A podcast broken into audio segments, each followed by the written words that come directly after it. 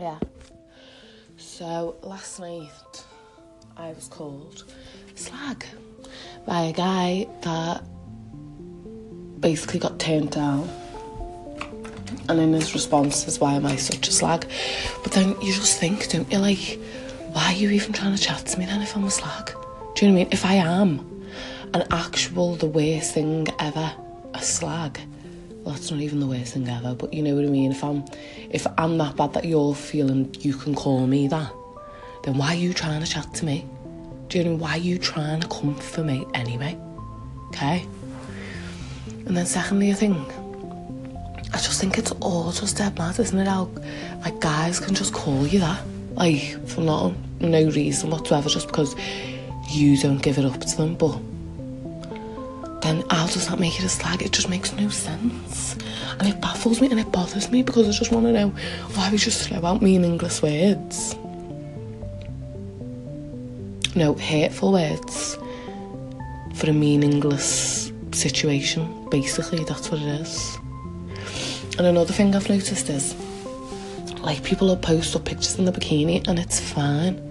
It is fine to post a picture up in your bikini. It is like, woo, fire, slay, bitch. But then, if that same person who slayed in a two piece bikini posted a picture in a bra and knickers, she'd be a slag. But it's the exact same thing. It's the exact same amount of body show on show. It just it just bothers me. I feel like the whole thing is wrong. I feel like everyone just gets it so very twisted. And forget people forget as well. I think that they don't own your body. Do you know what I mean? They've got no rights to your body. They're not in your mind. They don't have to deal with what you have to deal with. They don't put your clothes on or your shoes on every day. Like your my body, for example, has been through so much. Like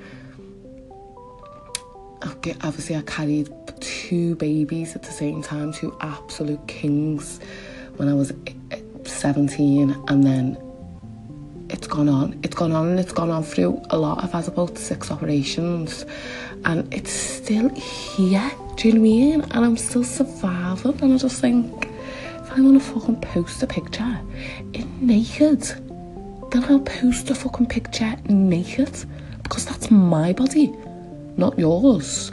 Not his, not hers, nobody else's, just my body. And nobody owns my body, no one has rights to my body but me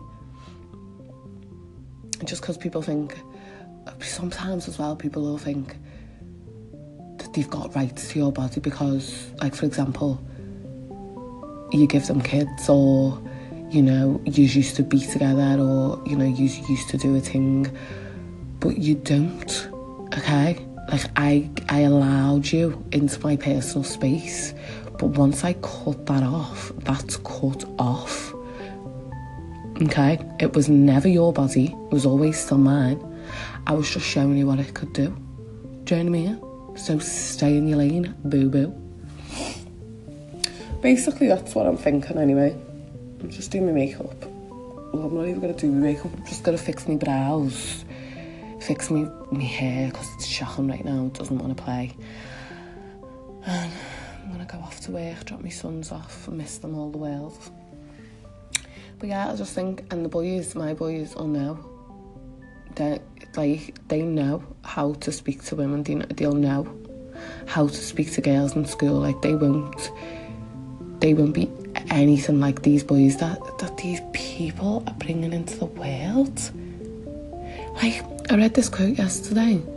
Men are so quick to slut shame a girl, but don't never, ever, you never ever see a guy fucking ripping into the back, ripping the back into the fucking rapist man. You never see that. It's fucking weird, isn't it?